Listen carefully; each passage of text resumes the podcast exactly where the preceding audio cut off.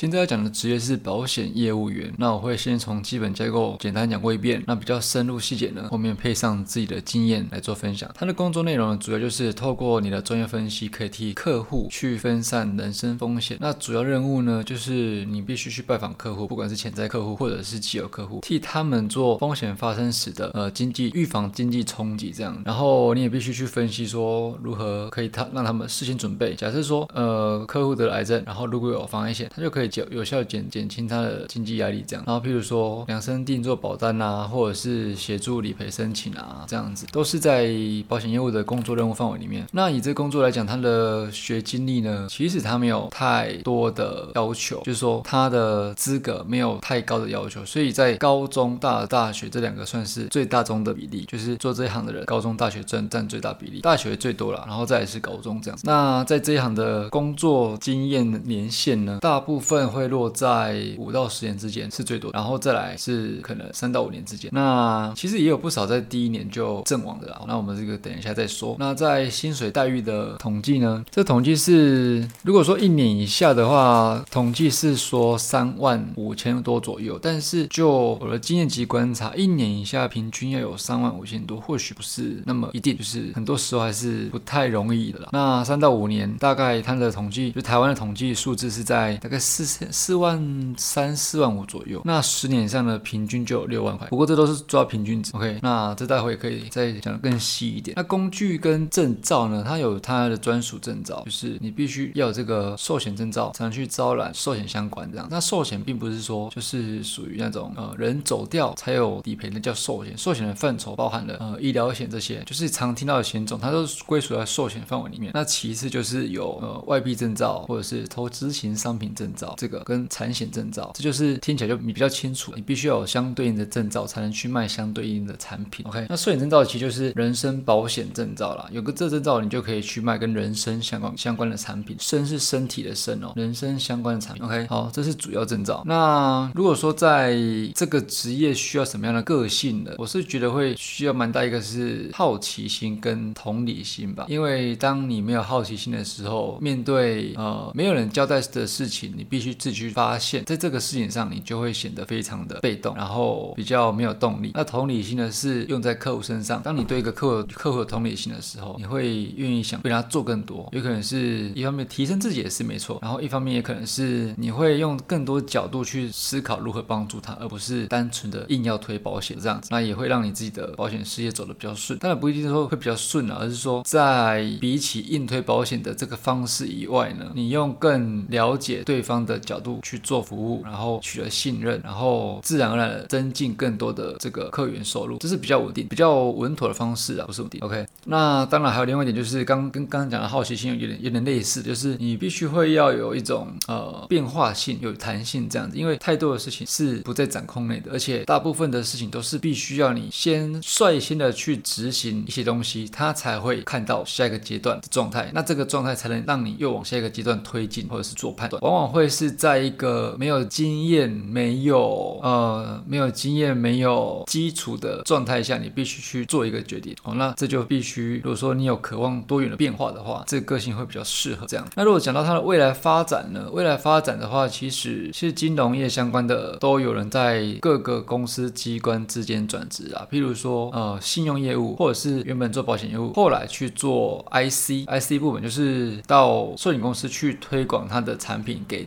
其他的银行，因为银行也要卖保险嘛，等于说你变成是这间保险公司的算一种代理人，当然不是完全代理，就是你去推广他们家产品，然后呢，希望其他银行多卖一点你们家的保险哦，这是 IC。那国内业务主管当然也很有可能，因为在保险常态是没有底薪的状态下，你会自然的去学会很多从零到一的事情，经历很多由自己创造并且一路打造的事情，所以各方面各方面的职能或者说职能模型，它会是比在单一公司领底薪的工作人员来的更强大。所以后面也有蛮多人是成为国内业务主管。OK，那譬如说还有是可能金融理财。财专员也有啦，嗯，金融理财专员也是未来的一个发展可能性。好，然后再来，嗯，再来我们从头讲一下，就是关于这个工作内容啊，工作内容的部分，其实在很大一部分要面临的就是从哪里找客户，对吧？这应该是很多做业务或没做业务的人都有的概念，就是我客户从哪来，这是一个很很大压力。对于没有业务经验的人的话，应该会是应该会是很大的压力，没错。那对于这个主要的工作内容呢，可以跟你分享一下，有几种方式，就是进入保险业之后，每个公司当然不一样，每个单位、每个通讯处的做法都不一样。第一种当然就是我们所知道的，你要从这个社会中自己去找客户，完完全全的百分之百陌生开发，不管你是要从你认识的人或你不认识的人，OK，这是一种完全没有资源的情况下。那另外一种呢，有资源的就是他可能保险公司里面有一些旧客户名单，旧客户名单意思是说他他们曾经在公司里面买过保险，但是可能很久没有人服务了，OK，这些旧名单也算是资源的一种。那你可以去使用。那在保险公司的单位或通讯处里面，至于那个老板要不要给你这个资源，又是另外一回事。也有可能你进去的公司，它是有这种所谓旧客户的资源，但你的主管要不要给你，又是另外一回事。OK，好，那第三种呢？第三种就是有职场的经营，就是那个单位、你的办公室、你的保险公司、你的单位，他们过去有长长期经营一些机构或机关，例如说军工教哦学校，然后公交机关老师这种，可这是一个资源。所以当如果你要你想要挑战保险业的话，这个我觉得是在进去之前要先跟你的主管那讲清楚的。当然，在你进去之前，还有一个很大的关卡，就是你必须要考试啊，要取得这个证照。我们刚刚讲到的人身保险证照，人身保险证照是最基本，有这个才能卖大多的基础产品。OK，所以当你有了证照，然后你也确定想要要找一个你合适的单位去执行这个业务的话，在工作内容里面的客户来源，你可以好好了解一下，可以认真的跟对方清楚确认一下。OK，那都讲回这个证照部分，呃，因为我的经历是以前在上课的时候，那个时候，因为其实你可能每家公司不同啦，风格不同，时间不同。那时候我的好像是有一个礼拜的课程，然后就慢慢上，然后边上的过程他也会给你边做测验，就是去模拟说，哎，你到时候到工会保险工会去考的时候，你可能会考几分。那在我的经验呢，我的自己案例呢，是在那时候模拟考基本上都超烂，然后到了真的要面临公会考的前几天。才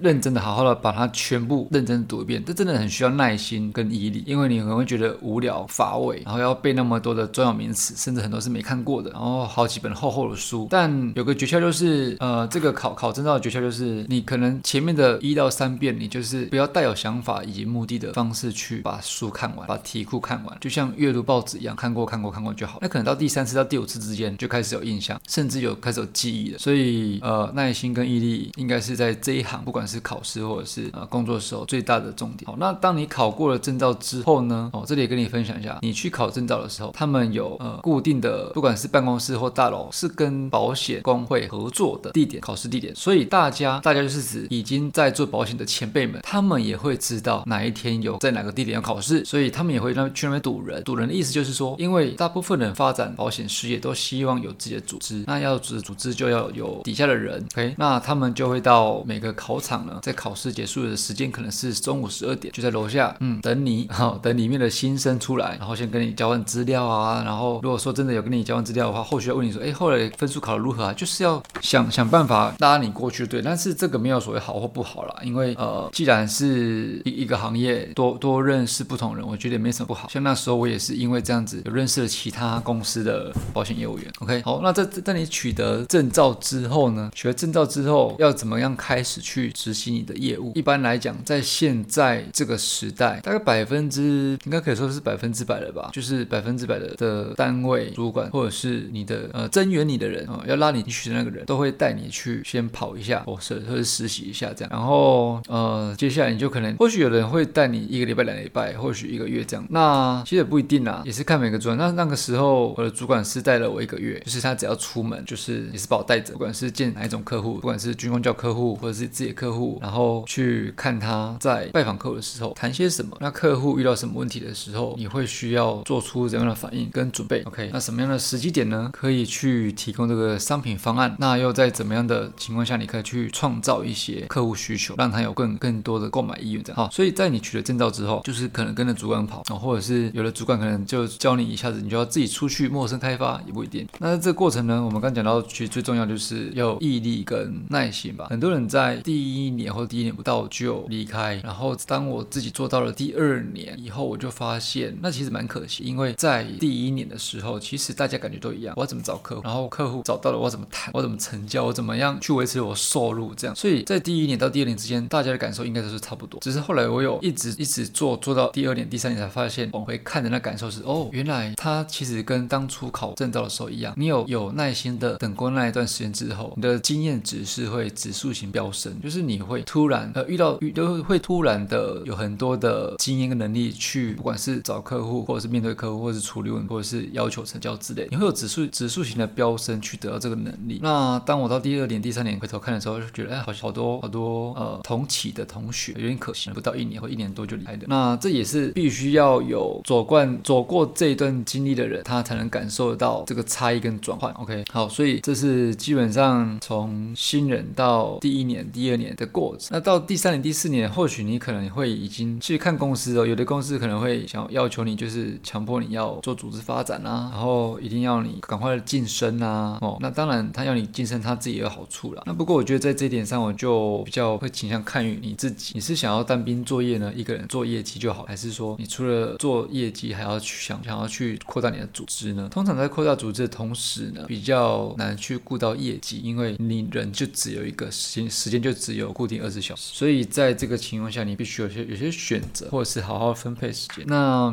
在台湾，大部分我看到的是，大家都比较倾向于个人作业，因为赚钱容易嘛。我今天一出门去找个人，我就有 case 可以谈，但是要找到对的人来做我的组员，那实在是很不容易的事情。所以可能到第二年多到第三年半之间，你会遇到这样的事情，就是哎，除了自己做业绩，哦，原来你还要被要求要找人来扩展你的组织这件事情。嗯，好，那如果到了第三年、第四年撑过去之后呢，基本上呃，你会对于自己的保险事业有明确的做法，就是不管在单单人的谈客户，或者是组织经营面，我当然你也会陆续去接触到一些可能有时候可能需要你主持一下啦，有时候需要你办活动之类的各个面面的经验，让你对于自己的保险事业会有一个比较全面的想法，而这个想法就是适于适用你与你自己这样。所以说在保险行业，它要怎么样做才能说做的，或者是说能做的比较久？基本上我认为比较重要的还是在于说你必须要有耐心。当然很多人面临就是啊就没钱吃饭了，要怎么讲耐心？那那那当然是没办法。但是保险业务有一个很大的特点就是，其实它跟创业有点像。虽然大家都说做保险业有点像创业，但是我不会这样讲，我会说有点特有些特质可能有点像，我不会说它是创业。所谓特质像，就是说你必须从零开始，然后去尝试某一个方法。那这方法管不管用，有没有办法发生成功，它是不一定。如果发生成功，你就可以继续重复使用下去，或者是让它量化变大。那如果这个方法不成功哦，那你必须去复盘这个方法发生什么事情，然后再找第二条方法、第三条方法、第四条方法，一直不断的去尝试，一直不断的在你想要求生存这件事情上去取得成功。如果说如果你是没有底薪的工作，因为现在有很多公司、很多保险经纪人他是有提供底薪的，OK，那比较多常见的保险公司是没有底薪，OK，所以你就必须要在这样的状态，没有底薪，